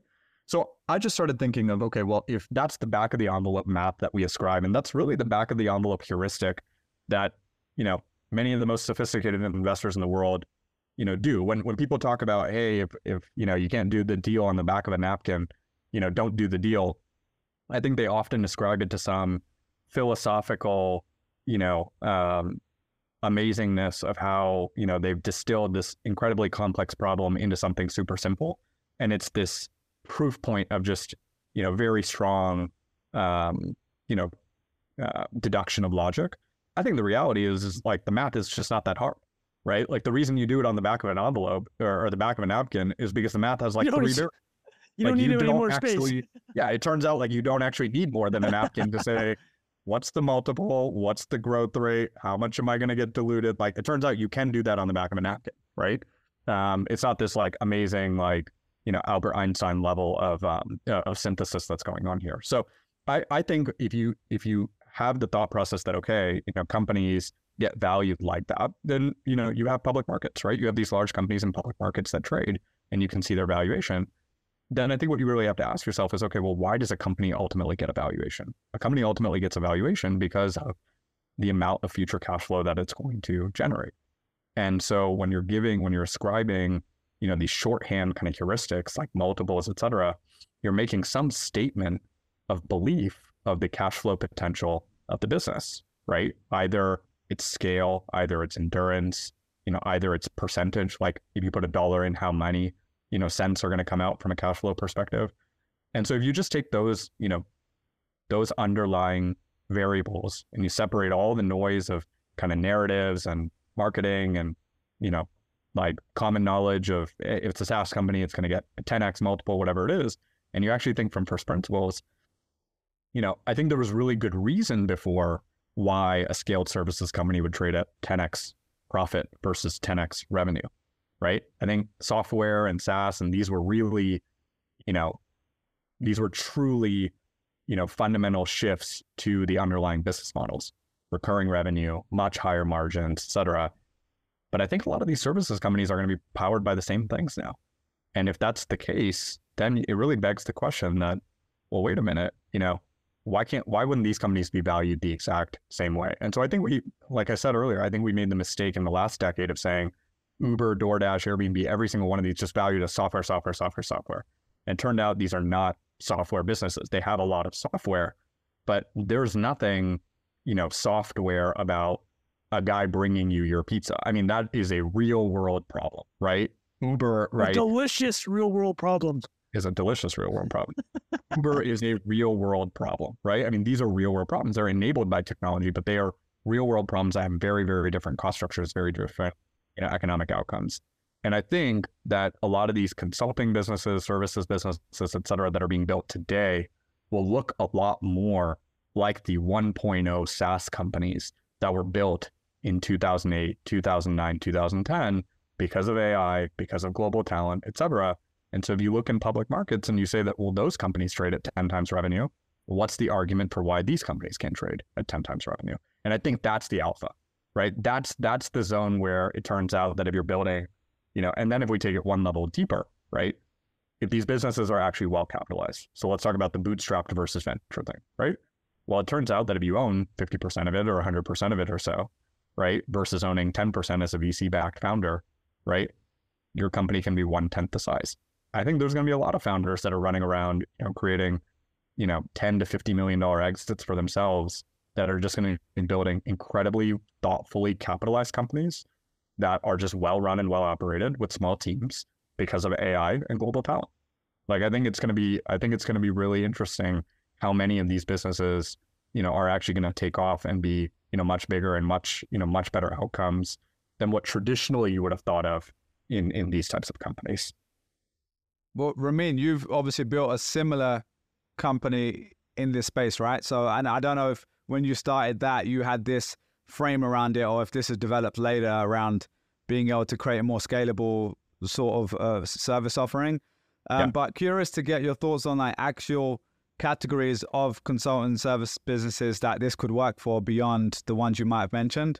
Like if yeah. for for a smaller business entrepreneur, meaning not a public market, and we're not trying to invest in in someone we're saying we want to start something like this what are the sort of categories that you you'd be looking at for this yeah so this is a this is another thing i think that's really interesting about like bootstrap businesses or services businesses etc i think people often take um, this very strong concept from technology of you know competitive landscape and uh, and so on and so forth and, and and try to ascribe it right to these types of businesses you know, we operate, you could say one segment of our business is in the staffing space, right? Finding people, placing people, etc.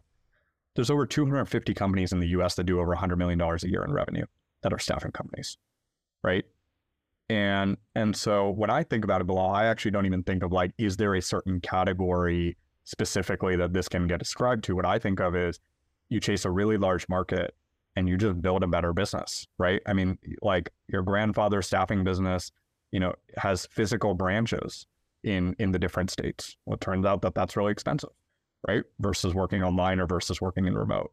Um, so I think this applies to all, you know, consulting services. You know, there's some categories that are better than others, but I I think that this applies. This fundamental concept applies, you know, to any one of these, you know, services across the board. Fair across enough. the board. One of the ideas that I'm excited about right now, though, and I'm curious to get your guys' take on it, is um, so you see all this hype and wave, obviously, around AI, right? And I think AI is different than crypto. Like, I do think it's real. You know, we're seeing it's real. We see that there's real tangible business value. Um, it's also not a big leap of faith, right? You see automation, et cetera, inside companies, et cetera, anyways. But I'm not convinced that you can make a bunch of money startup investing right now in AI. I think actually a lot of the economic value is going to accrue really, really big players. And I think you're going to have a graveyard of a bunch of companies that raised 10, 20, 50 million dollars. And it turns out there's nothing enduring about those businesses. Um, where I do think you can make money though is in a, you know, certainly using AI in your services business, et cetera. But if you were thinking about the automation in the AI space specifically, I think somebody's going to build a really interesting pick and shovels consulting firm specifically targeted around AI. Um, and I, I think this is actually where I would think of how do you apply these ideas because you would get, you'd kind of like kill two birds with one stone. So one is, you know, you would be propagating and helping companies think about AI, you know, diagnose, you know, their their um, their companies, give them a roadmap on how AI or automation can help their organizations. Um, you know, actually provide a game plan on how those organizations should incorporate uh, AI. You know, the business value will generate. You know, potentially build plugins. You know, deploy products, right, et cetera, and then ongoing maintenance, right, of like what is the AI stack. So things will continue to break. Automations will continue to need to be fixed. You'll need help desk support, et cetera. And so I think somebody can build a really, really good AI consulting firm or an AI automation consulting firm um, that really helps businesses and, and kind of grabs onto this tailwind. But at the same time, I think what they can do is they can take them like a massive amount of advantage of what we were just talking about by incorporating all those practices into their own consulting firm itself. This is so meta. this is it. Right? Hold on. Let me summarize for the listeners. Romeen is proposing you create a consulting firm to help companies transitioning to AI or they want AI in their technology stack. You're going to help them. But the consulting firm you're building is going to Yeah. be run by AI. the consulting firm you're building is going to be yeah so some part of it certainly is going to be automated run by ai et cetera but it's going to be run in the way that we were talking about kind of the prior thesis right it's going to be run with the right blend of onshore offshore and ai and so you know you can get that kind of like value accretion right or valuation right of a legacy 1.0 technology business and, and why not right like if if ultimately that kind of business is doing a couple hundred million dollars in revenue and it's doing it at 30, 40%, you know, 50% EBITDA, for example, right? Which sounds outlandish to think about, but I, I don't actually think is all that outlandish when you like think of the math. Well, why wouldn't that company, you know, why could that company not get valued as as we value kind of public SaaS companies today? I mean, a lot of the SaaS companies that we value today are, in, in my opinion, to be honest, they're monikering as technology companies. It's really a bunch of services slapped on with like some tech, right? And there's a reason why their gross margins are like 50%, 40%, right? They're not actually software businesses. This is the most alpha we might have ever had for the we go. business building front. well, Well, look, Jeff's Romeen's giving us done it, man. bottom- That's the that's Yeah, the thing as well. To be fair, so yeah. Sorry, go on. No, Bilal, you, had, you had asked, Bilal, you had said, you know, was that a realization I had had? It was not a realization I had had at the outset. It was a realization I had by continuing to see how cash flow generative these businesses are. How do you actually operate them well, right? And if you think of them from first principles and by having kind of a toe in both worlds, if you think of them from first principles, right? Um, you know, what are what are people? One of the questions I always try to ask, I, I don't I don't pretend to have the answers like to all these questions, but at least one question I usually try to ask is, what is somebody if somebody was on the outside, what does somebody not understand, you know, about your space, about your world, right? That you may understand by function of just being in it and operating within it, right? And I I think if you think of the parallels of how businesses are valued on the outside, or some of the advantages, or some of the characteristics for why people ascribe, you know, such high valuations, you know, to other companies, right? I think a lot of those can actually be carried in and built in um, into these businesses. You know, I, There's a lot of just in the HR space. There's a lot of companies that have started these kind of like job board marketplaces, right, et cetera, and um, or kind of ancillary stuff like that. And they get these crazy valuations, and and they even get bought at crazy prices. And I always scratch my head because I'm like, you know, you're literally doing the same thing everybody else is doing. You're calling it ARR. It's not ARR, right? It's it's basically transactional revenue. Um, and look, maybe this starts to go down now that we're like out of like ZIRP land, but you know, it, it, it never really made much sense to me because you would see a service, you would see an old school business doing basically the same thing that just didn't have as much polish on how they were talking about it. Not that they were doing anything fundamentally different. Literally, they were doing the same exact thing. They just weren't as polished in how they were talking about it.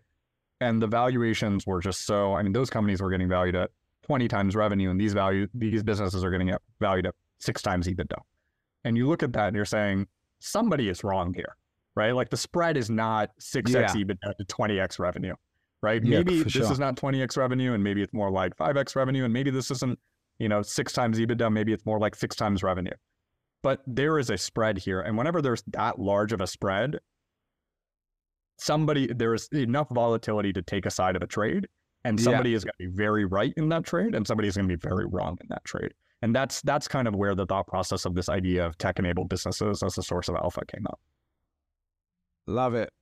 Farang, anything else on that one? I, I, I didn't grasp until I heard, uh, I, I scanned the document this morning, but uh, Romeen, you, you have a convert. I mean, I'm not going to do it, but somebody should. Uh, uh, I was going to say, uh, did you, uh, the only thing I tagged on to what Bilal asked was any other, okay, maybe put this uh, tech uh, service enabled idea aside just bootstrap in general. You're always flinging me ideas. Is there anything top of mind on the bootstrap side that uh yeah. you like I wish um, somebody would just do this? Yeah, I think um I, I I think there's like a really so in the same framing I've been thinking up to your point. So bootstrapped ideas, yes, but also just like what are ideas that AI can't disrupt? Okay. Right. It's like one of the things I'm like I, I see on the horizon is just a lot of these businesses that look good today in, in two, three years right, it, they may become really challenged, right? So like I think a lot of these services businesses will end up having to go way way more upstream, or they'll have to have like a lower fidelity offering, right? Because margins will will definitely get cut, right? So one of the things I've been thinking about is okay, well, what's a business? You know, what's what's a business? What's an interesting business that AI can't disrupt? Um, and I think people are, I think people are underestimating how big community businesses can become. And so I think community businesses for any kind of passionate base of specific members. So um, let's take kind of like an entrepreneur organization, for example, right? Um, Vistage, right, which is like a CEO consulting group. They have close to 50,000 members globally, right? And they charge $10,000 a year. That business is doing $500 million in revenue, right? I think at like 30 or 40% EBITDA. YPO is the same right? YPO has like 40,000 members, right? Same thing, they're charging 10,000. EO, Entrepreneurs Organization, right? So I think somebody has an opportunity to build a really great version of like YPO or Vistage, et cetera, but for a more, you know, modern entrepreneur. Chief tried to do this, right? And they, they're, they're, they're doing it and they're focused specifically on women. Um, and they've raised, you know, like a billion dollar valuation, et cetera. But again, I think those, you know, those types of businesses are are they're hard to be venture backed, not because of the size, uh, but because you can't have a community of like fifty thousand people, right? Like by definition, the community like it has negative network effects, right? The larger the community gets, the le- the less valuable it actually is. So I think the sweet spot is something in the zone of like five to ten thousand or so. But I think if you can find a really dedicated niche, right, of types of an archetype of people you know, and charge 10 to 20 grand a year. So clearly, right, it's a, it's a heavy price point. And so it needs to be, you know, either very, very skewed on the hobbyist scale. It needs to be very heavily skewed on the business value scale, et cetera.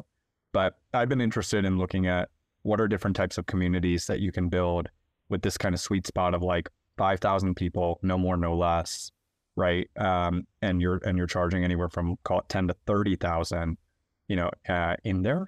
And I think that kind of business over a decade can be, you know, can be worth 250 to 500 million dollars, like comfortably. Yeah. Uh, and so I think there's a lot of different categories of communities that that could be interesting. The entrepreneur one is one that comes off the head because there's there's two archetypes of YPO and Vistage that have become you know, four or five hundred million dollar revenue businesses, right? Off of taking that kind of broadest, you know, version of of that community itself. But I think you could hyper verticalize. You can do it for D2C founders, SaaS founders, right? Um, you know, legacy businesses, whatever it might be, right? And then take that same archetype and think about other communities or so. Um, that could be really interesting bootstrap businesses. I think those are, by the way, the perfect example of businesses that most VCs would look at and be like, this is some small, cute, like meetup kind of thing on a Saturday afternoon. And and uh, over a decade's period of time, they can just be absolute behemoths. I think Romeen, what you just described there is a great example. Instead of just having fifty thousand, you could also have like clusters within that. And maybe yes, the, the, way you described was like a verticalized version for D2C founders only, agency founders only, etc., SaaS founders. But I think like uh, you know Sam Parr's doing it for Hampton. I think he's trying to take a few of those clusters. I don't know if you'd put that in the same bucket, but it sounds similar to me from what he's told me about it. And maybe in a, I think the price point is probably similar as well, five to ten k. I, I don't know exactly, but yeah, I, I think, think what, what do you think, think of that approach? Version, that's of one doing version like the cluster. Yeah, yeah. I think the clusters is actually where like the real value is because I think in these businesses there's really a there there is a inverse network effect problem, right? And so I think if you from the outset if you select an archetype of people that are too broad, right? Then you basically I think have to be YPO. You yeah. have to you have to get to massive scale, right? Of just 50,000 people or so. Um, otherwise, you know, you're not going to be able to like you're not going to be able to generate the level I think of impact that would be interesting in a business like this. And so it it again it like everything comes back to the math, right? So like if you're a if you're a VC backed founder and by the time of exit you own 10% of the company versus let's say you're a bootstrap founder and you own 100% of the company, neither is right or wrong, right? But 10% versus 100% means your business needs to be 10x as large, right, to get the same cut, right? Yeah. So I think if you take the um, you know, the the YPO Vistage type route, or let's say the Hampton type route, right? I think that will be a great business and it'll be a huge business. But I think you just have to have a lot of people. And when you have a lot of people, it's a tough business to run, right?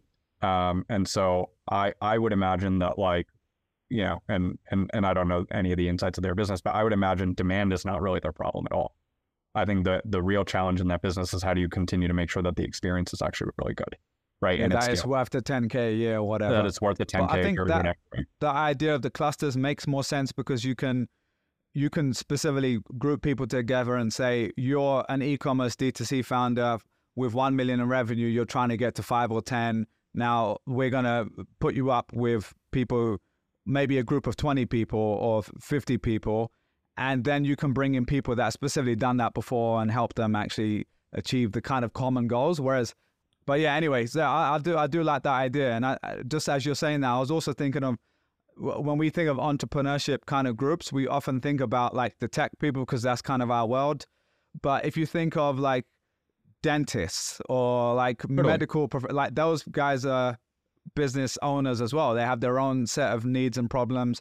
They're often doing multiple millions a year, um, but it's very different. They're not going to be necessarily learning stuff from like a SaaS founder in the same way that someone else might be. So I think that's a that's really exactly right. interesting and, and idea. That's why that's why I think what you have to chase, and that's why I think like if you think of who is the intended user itself, and why I think it's better to think about it this way is because, like, let's say you went after dentists, for example, right?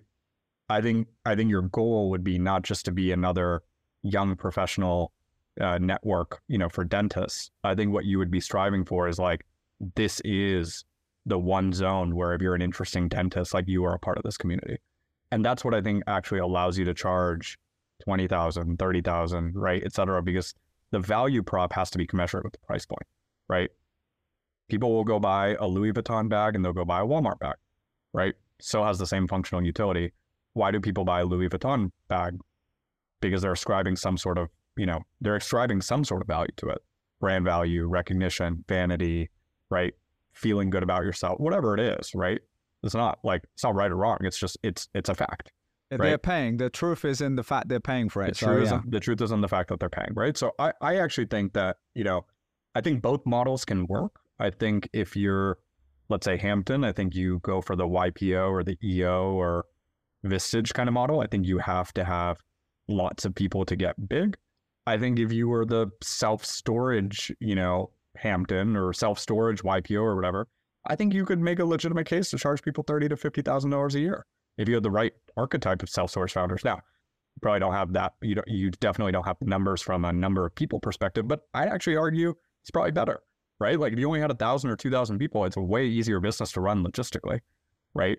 Um, and from a value prop perspective, I think the value prop you can describe or you can give to people really punches above its weight, right? So I, I like I think people are sleeping on communities. I think they can be a lot bigger than they are. Um, uh, it feels funny to say people are sleeping on communities because I feel like there's a contingent of Twitter that all they do is talk about communities. I don't think they're quite thinking about it the right way. Um, yeah, it's a very different, like, oh, we're making a community for basketball fans on Discord or something. I right, think that's right. what a lot of people thought about in yeah, the last or few the, years. like solopreneur kind of yeah. like, hey, you know, here are my productivity tips, and I'm making, you know, a hundred thousand a month uh, or a hundred thousand a year. Great, that's that's yeah. great.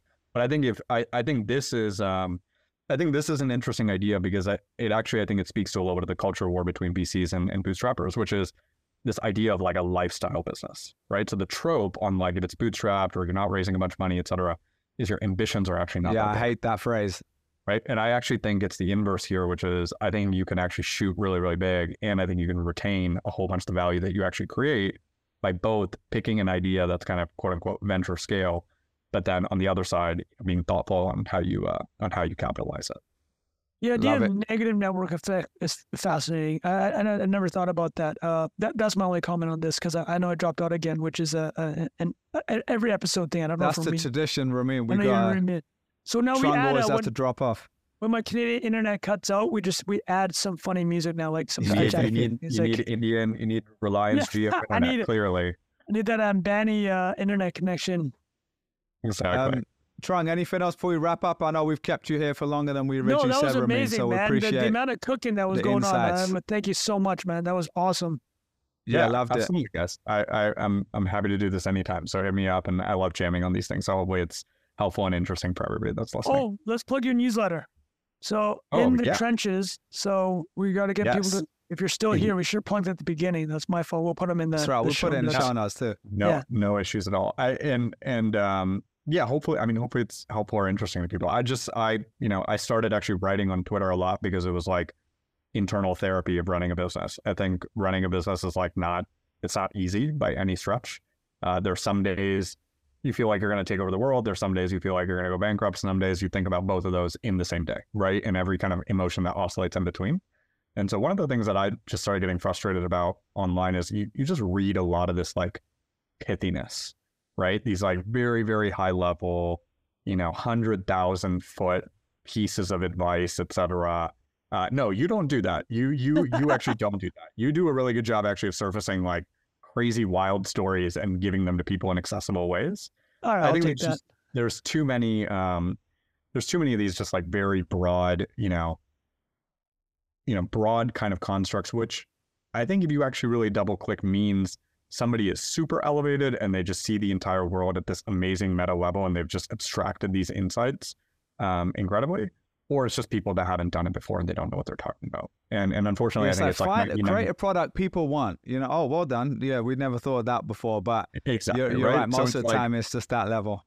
I think 99% are kind of in that in that latter bucket, right? And so I I started doing this as kind of like you know selfishly doing it, but then you know I part of part of the reason I like investing while operating, right, is you just meet so many interesting people. You talk through so many different businesses, you learn a lot, et cetera.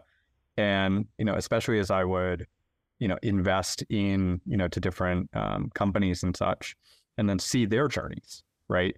And see how these companies did well, how they didn't do well, all the difficult decisions you make all along.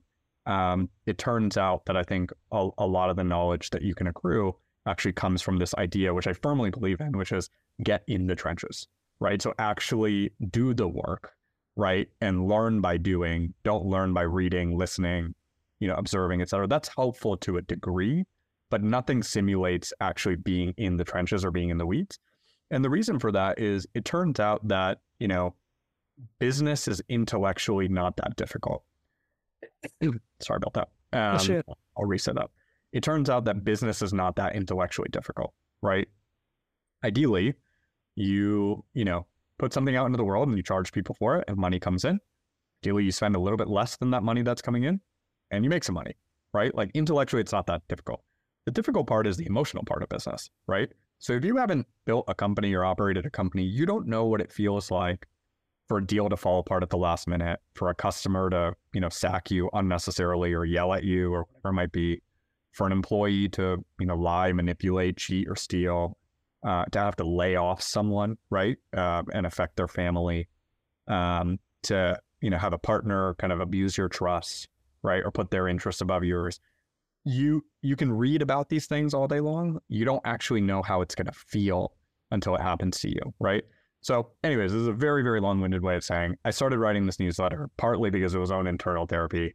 It seemed like a lot of people, thousands, tens of thousands of people listen, uh, read it today, like it, and it seems like it helps people, and and that you know brings me a lot of uh, happiness as well. And so, if you are building a business, and um, you know one guy's advice or or kind of battle scars can help you through your journey, then then um, I'm biased, but I, I, think it's a great newsletter to subscribe to. So where should they go to sign up, Romeen? You just go to my Twitter. It's super simple. Um, you can either just go to my first name, last name.com, so romeensheth.com, uh, or you can go to my Twitter and it's uh, it's right there in the bio. Or click in the show notes because we'll have it there as well. Go sign up for that. Romeen, appreciate so you coming on the show, dude. Absolutely smashed it on that. Uh, really appreciate it. We got to do it again sometime, get an update of how the business is going. A huge congrats to building that business, man. I know how hard it is to get to that level of scale. Bootstrap, especially, is like most people don't ever get there. So, congrats, dude. I appreciate it, guys. This was a lot of fun. All yeah, right, that man. was awesome. Thanks, buddy.